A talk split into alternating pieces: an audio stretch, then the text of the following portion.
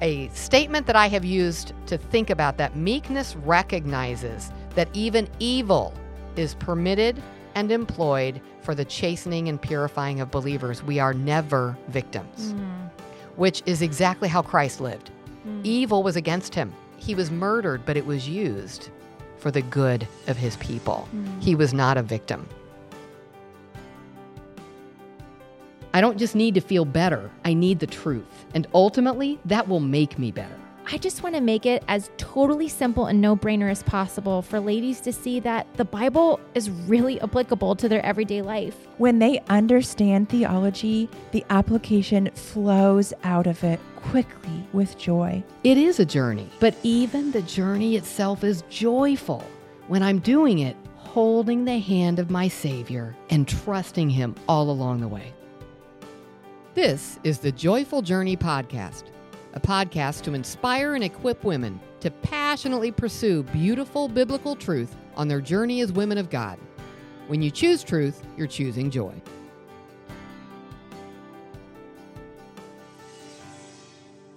Welcome back, and thank you for joining us once again. I'm Janet, here with Alexandra to learn about the beauty of a word that's commonly misunderstood, and as a result, isn't very appealing to many. And that word is meekness. Alexandra, what comes to your mind when you think about the typical idea of meekness? So, before I ever studied meekness, I used to think of it as being like mousy, like being a doormat that people walked all over. Yes, never having an opinion. Yeah, Yes, and is it any wonder that it's not a character quality we're drawn to? right. So, I really want to share with you a better understanding of this word that I needed to study as someone who um, has never been accused of having a quiet voice. I really needed to know what meekness meant. I hear ya. Same. And I want people to see that it really comes from a great strength. And it's a character quality that if we grow that in our lives, we would draw people to God just by how we live. Mm. It's pretty powerful. I didn't understand at all what this quality meant, was surprised, and I'm excited to share it. So let's start with a passage where the word is used. Alexandra, can you read for us 1 Peter 3, verses 1 to 4? Absolutely. In the same way, you wives, be submissive to your own husbands, so that even if any of them are disobedient to the word, they may be won over without a word by the behavior of their wives, as they observe your chaste and respectful behavior. And let not your adornment be merely external, braiding the hair and wearing gold jewelry or putting on dresses, but let it be the hidden person of the heart with the imperishable quality of a gentle and quiet spirit, which is precious in the sight of God. Excellent. Gentle and quiet spirit. And I hear that and say, does that mean I need to talk like this? and here's what I learned. No, because when you talk like this, it's not meek and quiet. It's really just irritating because nobody can hear what you're saying. that was helpful. But because of this verse and, and the beauty, we're going to talk about what this verse means, but because of this passage, many people think it's a character quality for women. Mm. To be meek and quiet, you don't hear that about men. Mm. So, what do you think about finding out that the vast majority of people referred to as meek in the Bible were men? You know what? I had never thought of that before, but you're absolutely right. I feel like I always hear about the need for meekness in regards to Christian women, but actually if you think about it, the first record of meekness in the Bible was about Moses being the meekest man on earth in Numbers 12. And who wants to call him weak? Right, no. And you know, it also reminds me of a quote by Jerry Bridges. He says that both gentleness and meekness are born of power, not weakness. Mm. There's a pseudo gentleness, so hear that it's a false meekness that is effeminate, and there is a pseudo meekness that is cowardly. But a Christian is to be gentle and meek because those are godlike virtues. We should never be afraid, therefore, that the gentleness of the spirit means weakness of character. It takes strength, God's strength, to be truly gentle. Love that. So it's so interesting that Bridges says here that a sign that meekness is not being lived out biblically is when it is effeminate or cowardly. And I think those are the two biggest reasons why many believers are not passionate about pursuing meekness. I totally agree. And I'm super excited today to read through some passages of scripture that you have for us, Janet, that give us really a biblical breakdown of meekness. Yes. Yes. So let's start with that. Let's read one passage where meekness is talked about in Matthew 11 29. A lot of people are familiar with this passage. Come to me, all you who are weary and carry heavy burdens, and I will give you rest. Take my yoke upon you. Let me teach you, because I am humble and gentle at heart, and you will find rest for your souls. And that word, humble, is the same word for meek. It's mm-hmm. the Greek word praus. And I don't think anybody is going to want to say that Jesus was weak, mm. but he was humble and he was meek. So the way we use the word today is not the greatest translation. I almost prefer to say praus and just say the Greek word instead of use meek because it has all these other different connotations to it. So, what are the two words? One is that meek or praus, and what it actually means is that I accept God dealings with me as good, so I don't resist them. Hmm. Which was exactly how Jesus lived his life. He always did what honored his father. He did not resist his father's will, but there was nothing easy about it. That's what that means. It's a disposition very closely linked with humility. And in the version I read, they actually translated it as humble. So it's an attitude of heart toward God where I'm free to focus on loving others in all meekness. And I'm not easily agitated about what happens because I'm growing, that I trust that whatever's happening is coming from a loving and sovereign God. Janet, I appreciate that you brought up the word humility just then. I think this is the difference between someone who acts like a doormat and lets people walk all over them and someone who is truly meek. Hmm. Jesus certainly was not a doormat. And John MacArthur says that meekness is power under control. So here's his full quote. He says that gentleness has nothing to do with weakness, timidity, indifference, or cowardice. It was used of wild animals that were tamed, especially of horses that were broken and trained. Such an animal still has a strength and spirit, but its will is under the control of its master. Meekness is power under control, and biblical gentleness is power under the control of God. So, Janet, how do you think that we can grow to be like Christ with this special type of powerful gentleness that we see in Matthew 11 29? Yeah, well, it's interesting. We see in Galatians 5:23 where it's used again that it's a fruit of the spirit. So I can't do it. Hmm. And I think that's really important to remember that without the work of the Holy Spirit, I cannot be meek. I cannot do this on my own. But with the help of the Holy Spirit, which all of us who have come to Christ and repented, we have the help of the Spirit. We can grow in that. We can grow to be like Christ, trusting God to where I don't resist what He brings into my life. Now I get to focus all my energy on handling it in a way that honors the Lord mm. instead of fighting it. So, a statement that I have used to think about that meekness recognizes that even evil is permitted and employed for the chastening and purifying of believers. We are never victims, mm. Which is exactly how Christ lived. Hmm. Evil was against him. He was murdered, but it was used for the good of his people. Hmm. He was not a victim. A couple of verses if you want to think about that Genesis 50 20, Romans 8 28 and 29. But think about a situation that tends to make you angry. We don't like to say that because we're Christians. Think of what irritates and frustrates you. Basically, anger. exactly. and maybe it's something that's really not fair. But even in that, by God's grace, I can do what I can in the situation, but I can stop resisting that God allowed it in the first place because here's what I know God is in it, and all of his dealings are good. Hmm. So, gentle and quiet, the first word there is gentle, the second word is quiet. And another place where that word comes up is in 1 Timothy 2 2. Can you just read verses 1 and 2? Absolutely. First of all, then, I urge that entreaties and prayers, petitions and thanksgivings be made on behalf of all men, for kings and all who are in authority, in order that we may lead a tranquil and quiet life in all godliness and dignity. Tranquil and quiet life. I mean, I love that. Just you hear that and you go, oh, I want that. Yeah. You don't hear that a lot in your home, right? With five With little five little kids. Sounds really nice right now. Well, the first one you really don't have a lot of. Tranquil is a quietness from without. Like if you're somewhere early in the morning and you're looking out at a lake where nothing is moving and there's no waves, you look at that and say, tranquil.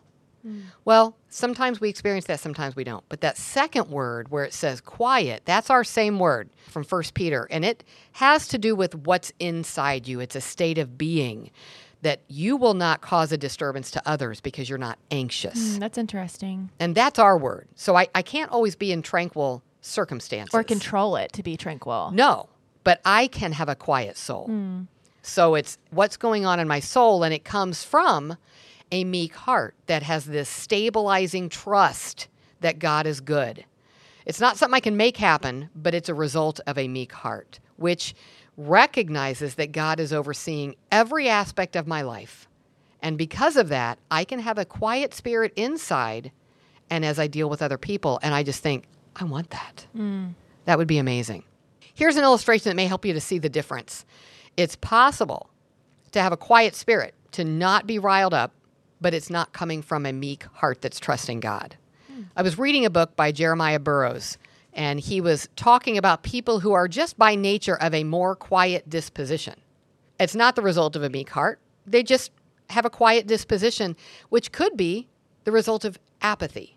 For hmm. instance, if you would ask me, as happened, we were just traveling recently to a different state and they were asking us, Oh, have you been following something with football and how this team did? I have to tell you, I have a very quiet soul when it comes to football because I don't care.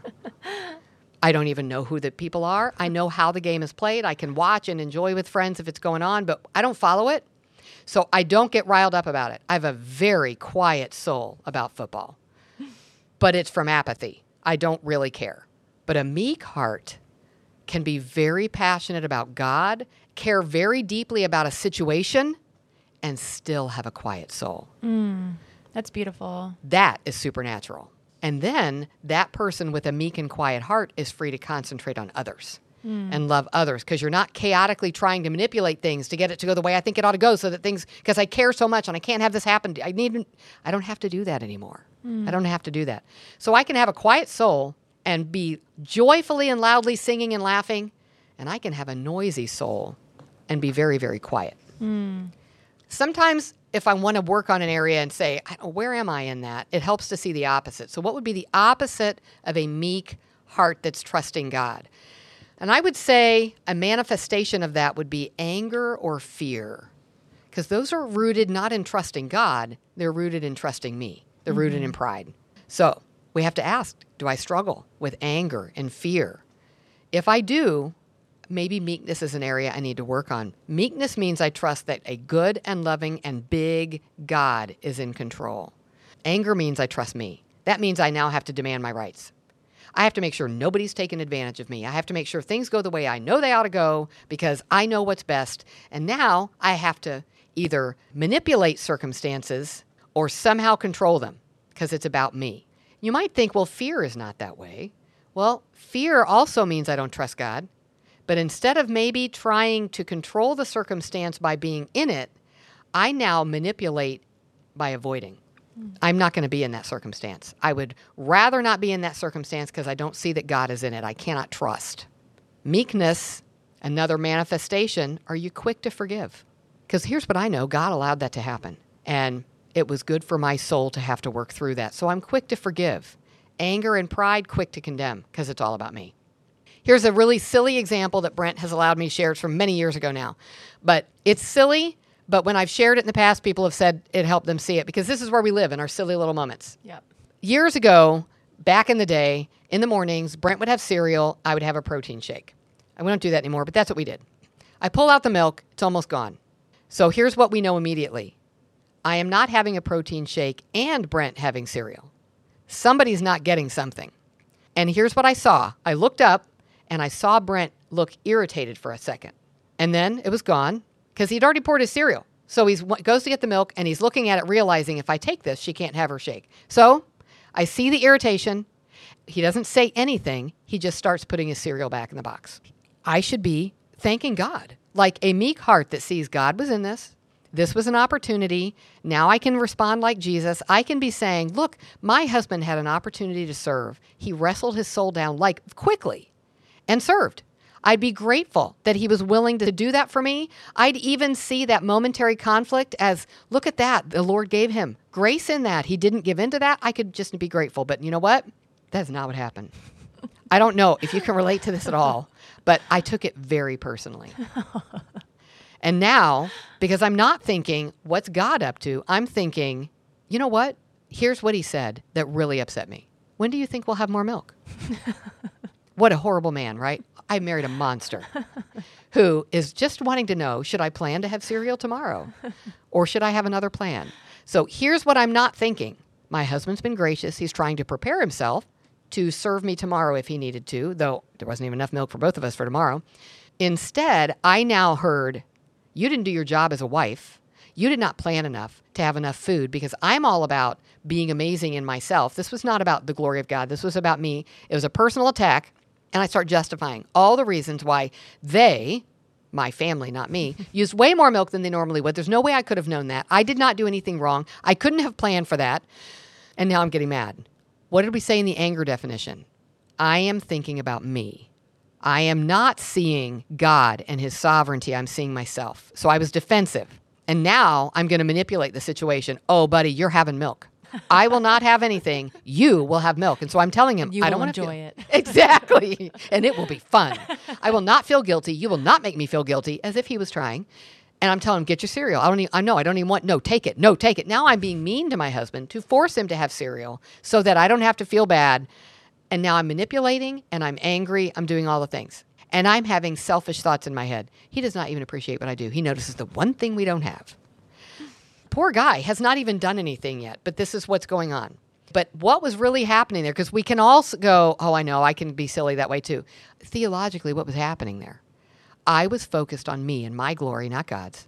I did not have a meek heart that realized, even if it had been a failure on my part, even if I should have known because we were having company and I just didn't get enough milk, God was over all of that. He gave my husband an opportunity to serve. He took it. I can go get more milk today and I can humble myself and see God is at work showing me that I still need to grow. But that is not what happened. What's really ironic is that five minutes after this, me being angry and blowing up over me not having milk, over my husband serving me, my neighbor three doors down calls me and says, I'm about to head out of town. Can I leave you my milk? and I was like, oh, now I'm mad about that because now I see it was totally me. and I did ask forgiveness. We did handle it and it was good. But to see there on a practical level, when I don't have a meek heart and I don't see God is up to something here, what I need to do is just show God's values. I don't need to control the situation. When I make it about me, that's what happens anger and fear. Mm-hmm. Well, what's the opposite of a quiet soul? Well, a noisy soul. What do I mean by that? There's this agitation because I'm trying to control things that I shouldn't, that are not mine. One way to look at that is would you say your life is characterized by chaos? Not are you busy, not do you have five young children and your house feels quote unquote chaotic because there's people everywhere. I don't mean that. I mean inside. Are you chaotic? Our culture puts so much pressure right now on us that we're supposed to be so busy. And we're proud of that. And we can hold that like a badge of honor. Oh, yes, I'm so busy. You know, when someone says, How are you doing? Oh, I, I'm doing this and this and that. Or, How I can't keep up with anything. Well, there's nothing really spiritual about living in chaos, but we're proud of it. I can have an active, exciting life without suffering through a life of turmoil and being proud of that noisy soul. You know, Janet, this is a habit that I had. So I'm hearing this, I'm going, yep, yep, I get it. I would get stuck in this cycle of, you know, I would commit to everything because I really thought that I could handle it and I love to take on new projects. And it may look like I'm super spiritual, but in looking at the heart behind it, it was pride that my capacity was greater than what it was. And mm. then the result would be I would get overwhelmed and want to quit everything and not want to do any of it. so, for the past five or so years, my husband has helped me live within my limitations because he can see it. I just, it's, I struggle seeing my Yes, own yes. limitations.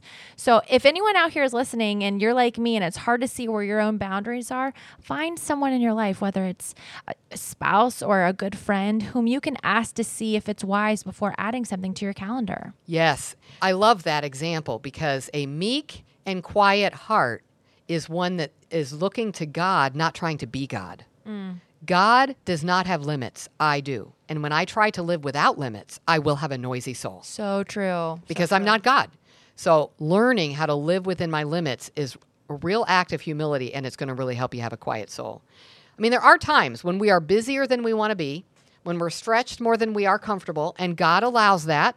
Sometimes, as you've said, it's just our choices catching up to us. Mm-hmm. Sometimes it's not. It's, I didn't know there was going to be an accident and I would be also caring for two family members when I we didn't know. And God will use those times, but I'm going to handle them better if I've already been working on living within my limitations, mm. developing a quiet spirit.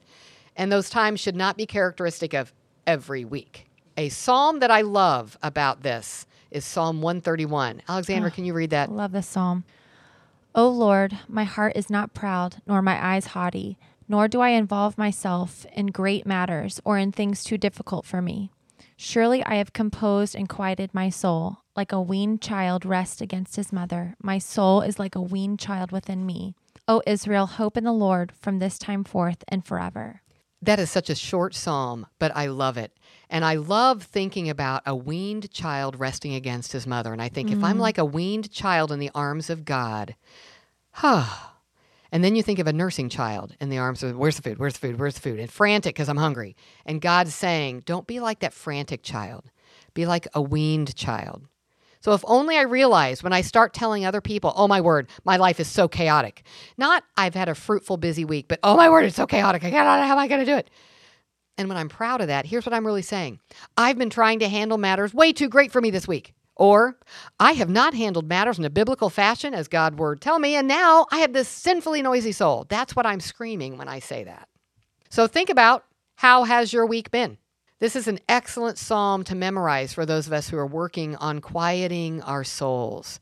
Because David here tells us how to have a quiet soul. Oh, Israel, hope in the Lord. That is a meek heart. Where is my trust? It's in the Lord. And he also says, I have composed and quieted my soul. He tells us he has to actively choose mm-hmm.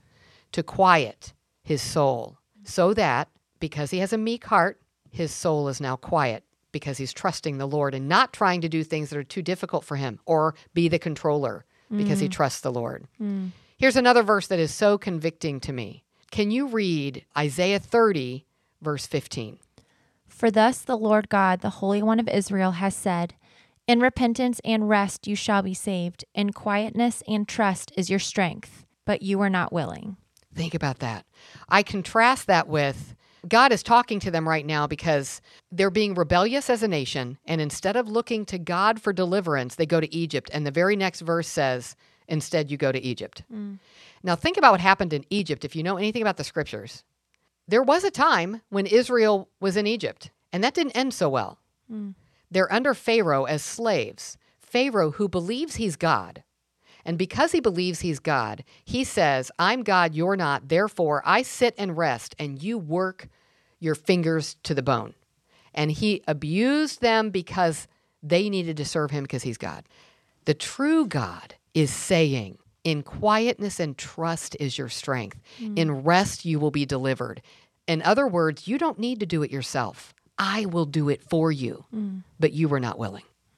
And I think, what is wrong with me that I say, no, I'm going to do this. I got to do it. Instead of God saying, honey, you know what I ask of you? I'm not like Pharaoh. I'm the real God. And I say, trust me, I will work on your behalf. It does require trust though, because that temptation, it like you've been saying, the temptation is to control my circumstances to make it tranquil. And we really don't trust that God offers us the quiet, the quietness within our souls, you know? Yes. It really does require a trust in his character. Yes, which is the basis of a meek heart. Hmm. It has to be that I trust his character, which means we have work to do, but I want to work on the right things. Mm-hmm. I need to work on that because what's amazing is that we serve a God who could say, I'm God, you'd better do all the work. He could. But instead, he says, Here's what I want you to do. And okay, what do you want? I just want you to trust me while I do the work. Mm. And I was not willing, this verse says. And you know, that's the opposite of the let go and let God, you know, statements that people make. Because I think deep down, we do want to be able to respond to when there's chaos in our lives, you know? Yes. And this verse gives us like something to do. Like Yes. the couple, last couple verses we've been reading. Yes, we don't let go. We trust the Lord and be faithful. Yeah. but I don't try to change what God allows. You're exactly right. This is not let go and let God. This is trust God, Mm-hmm. which is very different. And that's where our strength is. So here, what does he say? Quietness of soul, that's your strength. He doesn't say that's your weakness. That is where your strength comes. When I have obeyed God, I've done all I can. That's what he commands of me. He commands me show people my value system, obey me, respond in a way that would honor me. You see something unjust, show people my value system, stand up. But when I've done what I can, The result of my obedience is up to God, and I trust Him with that. So I work hard with a trusting, quiet soul. And then it reveals my view of God. So, another area, another verse where we see this is Matthew 5. Matthew 5 to 7, Sermon on the Mount. At the very beginning of it are the Beatitudes that many people are familiar with. I want you to notice how meekness or gentleness is exalted and then look at its connection to humility. Alexandra, can you read verses 1 to 5? And when he saw the multitudes, he, being Jesus, went up on the mountain. And after he sat down, his disciples came to him. And opening his mouth, he began to teach them, saying, Blessed are the poor in spirit, for theirs is the kingdom of heaven. Blessed are those who mourn, for they shall be comforted. Blessed are the gentle, for they shall inherit the earth. Excellent. I've always wondered what that actually meant, but that word gentle, that's the word we're talking about. That's praus. So Christ is telling us what it means to live in a truly righteous way, which is something we can't do completely till we're with him, but because I have his spirit, I can grow in it. And then he tells us the great rewards that are promised to those who live this way, who live a way of praus, of not resisting what God has allowed. And now that I know what it means, I don't know, Alexandra, how does that impact your understanding of what he's trying to tell us here? Well, I think that knowing that meekness is not wimpiness, but directly correlates with gentleness, it really gives more depth to this passage. I really find this passage fascinating. So we end the Old Testament with a curse in Malachi 4 6, but then the gospel begins with a blessing. Oh, Jesus, yeah, Jesus begins his Sermon on the Mount with this list of eight characteristics and ways that his creation can be happiest. And it's an invitation to the crowd that has just gathered. So, in the same way, Christ invites us to what we want most. We want to spend our whole lives pursuing what we think will make us happiness, and Jesus invites us to that path of joy. Hmm. So, the reason why believers who are meek are the happiest believers are because this, along with the other traits listed in this passage, are ultimately characteristics of Jesus. Yeah. Jesus quietly submitted himself to God and to his word. Jesus endured being provoked without giving into fury. And Jesus had an unbelievable patience that allowed him to choose righteous responses. His heart is one of forgiveness and not revenge. And think about this. What we want many times is exaltation. Mm. And we don't want to be meek because we think it's the opposite of that, which it's not, but it is a trust in God. Jesus, it says in Philippians 2, is exalted above all. Mm. So the one who was the meekest, God rewards. Mm. And this one says, if you're gentle, the gentle who don't resist me, they will inherit the earth. Hmm. There is an exaltation coming for mm-hmm. those. And why would God do that for gentleness? Because it's an acknowledgement that we trusted him, hmm. just like Jesus did. Of course, we didn't do it just like, but just as Jesus trusted him fully, submitted to him fully, was fully meek, and is now is the most exalted, those who are gentle and meek as they live will inherit the earth and will be exalted. I love that. Mm-hmm. But in the meantime, I don't know if you find this, but I do, that there are times when there's that agitation that's starting in the pit of my stomach. And, you know, my countenance isn't displaying this joyful trust, but maybe a little dazed, maybe angry, maybe just trying to stay above water. Now I can start looking at Psalm 131 and saying, okay, how did it begin again? What great matter, too difficult for me, am I trying to proudly involve myself in? What matter am I not handling according to biblical principles? And I know for me, it's usually controlling somebody else. I'm upset because I was trying to work on something and I got interrupted five times. And there's this, okay, I'm trying to control other people. I don't control people. Or that's not right. What they just did is not right. I'm being taken advantage of. And this business thinks that they can do. That's not my job. Now, communicate biblically, but I can do it with a quiet soul. And as I've been more aware of this area of my life, I'm seeing it more and more. Think back in your own life, Alexandra, to just some situation, big or small, that was unfair. Well, whatever that one is, let's think about the context of what we just read in 1 Peter 3, where God is telling the wife to have a gentle and quiet spirit, which is, I trust God and I have a quiet soul. Well, what we see is it's a husband who's behaving disobediently, very possibly not a believer. And God says, I want you to have the goal of pleasing me and winning your husband when he's behaving in ways that are ungodly hmm. which outside of God's grace, we have to say that is totally unfair. And it is. But that's what it's like to be like Jesus.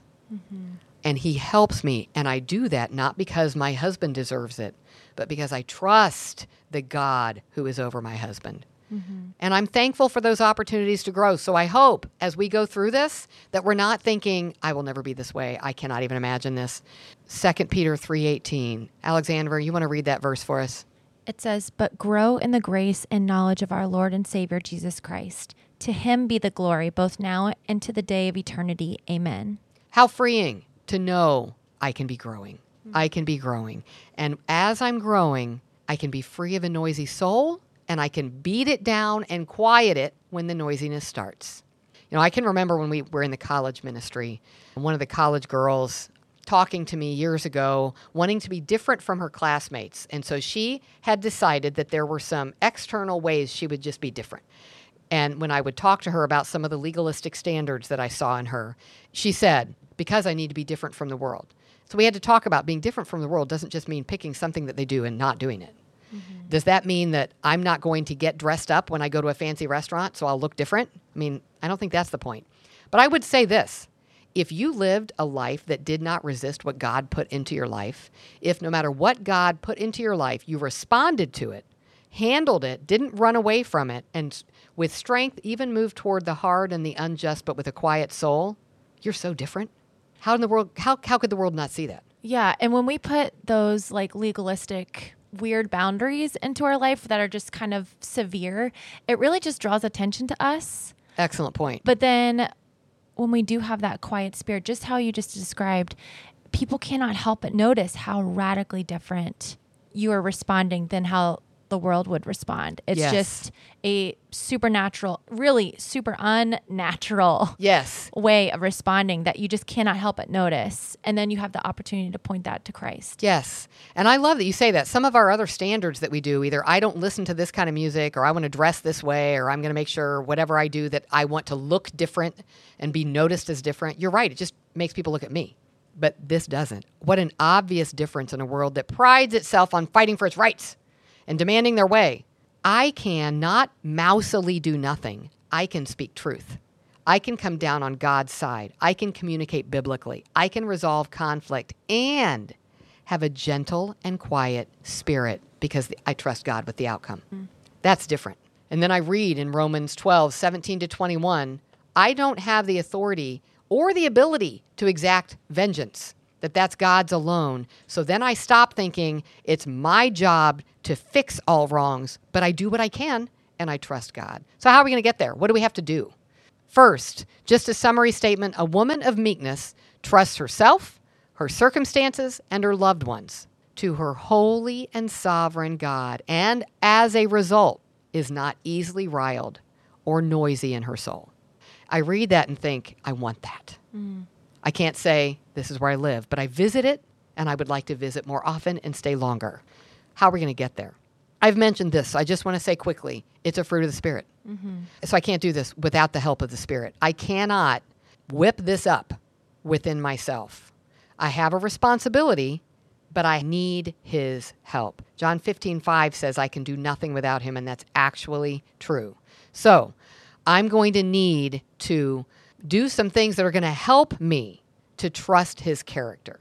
And also, I think it's important to note that because it's a fruit of the Holy Spirit, if you're listening to this and you're not a believer, it's just not available to you at all. And so, if this is something that, you know, you are maybe not a Christian or someone who follows Christ, and you're hearing this and thinking, gosh, I want that power over Yes. my circumstances. I want that quietness from within, that inheritance, you know, from the Lord to experience that now. This is tastes of heaven that we're talking Yes. about. Heaven is going to be a just such a peaceful eternity and really we're experiencing to be meek is to experience taste of that within us even if our circumstances around us don't offer that. And so if you're listening to this and thinking, gosh, I want that, it's not something that like Janet is saying, it's not something that you can do on your own. It has to be something from the Holy Spirit. Excellent. Oh, I'm so glad you said that because so yes, the first step would be acknowledging that.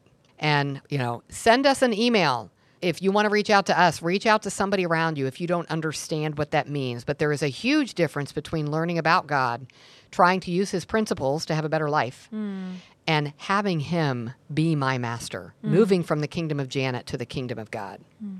And it's available all because of Christ. So, yes. Now, if I am in Christ, I'm going to need to spend time studying and learning about his character because as I come to know him more, I'm going to see how trustworthy and awesome and how superior and how much better he is, that his love is amazing. Go back and listen to our podcast on Hesed and mm. revel in that love. And I'm going to trust him more, which is going to help me not fight what he allows. I love it. And then understand what his purpose is. Romans 8, 28 and 29 tell us that God has a purpose for us and that the purpose is to conform me to the image of Christ. I think sometimes I get confused and I think his purpose is if I obey his principles, life will be easy. So then I obey his principles, life is not easier and I'm noisy. Yeah. Instead of, I have opportunities to see the parts of me that are not like Jesus, conform them to look like Jesus. And when that's my goal, and I have the same goal God has for me, no matter where I am, I can be quiet. Mm. So I need to understand that. I have to be nourishing my roots, not only in learning the word, but praying and mm. talking to the Lord about that. I'm going to read a part of, I'm going to ask Alexandra to read a part of Psalm 66 to you. Now that we've talked about what meekness is, how do you see meekness in these verses? So it's Psalm 66, verses 8 to 12. Bless our God, O peoples, let the sound of his praise be heard, who has kept our soul among the living and has not let our feet slip. For you, O God, have tested us. You have tried us as silver is tried. You have brought us into the net, and you have laid a crushing burden on our backs. You let men ride over our heads. We went through fire and through water, yet you have brought us out into a place of abundance. One of the things I think is fascinating about this is he doesn't just say, You brought us out. He says, You captured us. You laid the burden on us. Mm. That's a meek heart. I see that it was all from God, and then he brought us out. So we see the meekness there. Mm. You know, it says in that part, it says, Our lives are in his hands. And like you said, this includes both suffering and prosperity because Yep. both are equally under his power and his goodness. And it reminds me of Ephesians 1, verses 5 and 6. The end of verse 5 says, According to his plan. So if you want to know God's plan for your life, it's this it says, To the praise of his glorious grace. Hmm. And if we want to know God's plan for the believer, both in prosperity and in suffering, Yes. it is to allow us and others to praise his glorious grace. I am not worthy to be his beloved, but even in my weakness, God is tenderly loving me. This is not something that we can see with unholy eyes. Yep. We need to be praying, like you said, that God allows us to see all the things in my life, our purpose to point to his glorious grace. And meekness is what allows me to live within this reality. Yeah. Meekness allows me to shoulder any trial or suffering with a quiet heart that has the sweet aroma of Christ. Love that. A.W. Tozer once said, The meek man is not a human mouse afflicted with a sense of his own inferiority. Rather, he may be in his moral life as bold as a lion and as strong as Samson, but he has stopped being fooled about himself. He has accepted God's estimate of his own life. He knows he is as weak and helpless as God has declared him to be, but paradoxically, he knows at the same time that he is in the sight of God more important than the angels. In himself, nothing, in God, everything. That's his motto. So when we're balancing the true humility of our humanity with the tender love and goodness of our Savior, that is what I think gives us the true strength to be meek. Absolutely. And then we realize the power of mm. meekness in that way. To think you can win a person to Christ because of your demonstration of a life of meekness. And that gives us such hope if you're going through something really hard right now. Yes, the goal is not, they need to see that if God is big, I shouldn't have hard things. Hmm. And so I need to pretend I don't. But when they see your meek heart in it, there is such power there. Hmm. So hopefully that's an encouragement to people. But you know, this is just scratching the surface. So, what are some things that we can do to help us grow even more? There's a book by J.I. Packer called Knowing God. That's a great one, or Jen Wilkin, None Like Him. Looking at the character qualities of God and meditating on those. You know, I mentioned Psalm 131. Alexandra read that. It's only three verses. Memorize, Meditate on that. My husband did a little, what we called a moment of faith a couple of years ago or during the pandemic on that psalm, and we'll try to link that so you can have that teaching as well. I still go back to that and listen. It's like a five minute little video, and I still go back and listen to it when I'm struggling with having a noisy soul. It's so good. So we'll link that one. Elizabeth George's book, Beautiful in God's Eyes, the book by Jeremiah Burroughs that I was reading, The Rare Jewel of Christian Contentment. Excellent. We're going to attach in the show notes a meekness assessment. Martha Peace in the past has given me permission to put this out. It's her assessment, but you can go through there if you're trying to figure out how am I and how can I assess where I might need to grow. That would be great. I also think that the book Gentle and Lowly. I mean, you would think that this podcast is being sponsored by Gentle and Lowly with how we often no we, money. we truly don't, but it's just that good of a resource. I just feel like it's you know seeing Jesus's gentleness and lowliness. It's a good mirror of how I should be living out meekness. Yeah. But it's also powerful to see his gentleness towards me because it helps me and I'm not afraid to let go of control. Yes. Dane Ortlund uh, describes Jesus this way meek, humble, gentle. Jesus is not trigger happy, not harsh, reactionary, easily exasperated. He's the most understanding person in the universe. The posture most natural to him is not a pointed finger, but open arms. Ah, makes me want to run to him. Exactly. That's been one of my biggest takeaways from that whole book is when I am battling sin, I run faster mm. because I know his arms are open and he wants me to. and that's great. So, what's that going to do? I'm going to have a little bit, I still have meant much room to grow, a little bit meeker heart when I understand the heart of my Savior. Mm. So, I do hope that this can be an encouragement to you, and I hope you can come back next time because we're going to continue to see that God's way is always better. Choosing truth is choosing joy.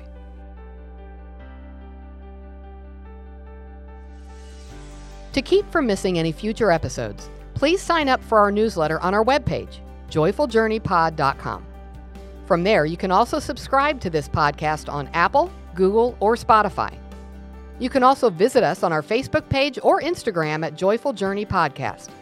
If you have any questions or comments for us, you can also email us at joyfuljourneyquestions at outlook.com. Joyful Journey Podcast is a ministry of Faith Bible Seminary. All proceeds go to offset costs of this podcast and toward scholarships for women to receive their MABC through Faith Bible Seminary.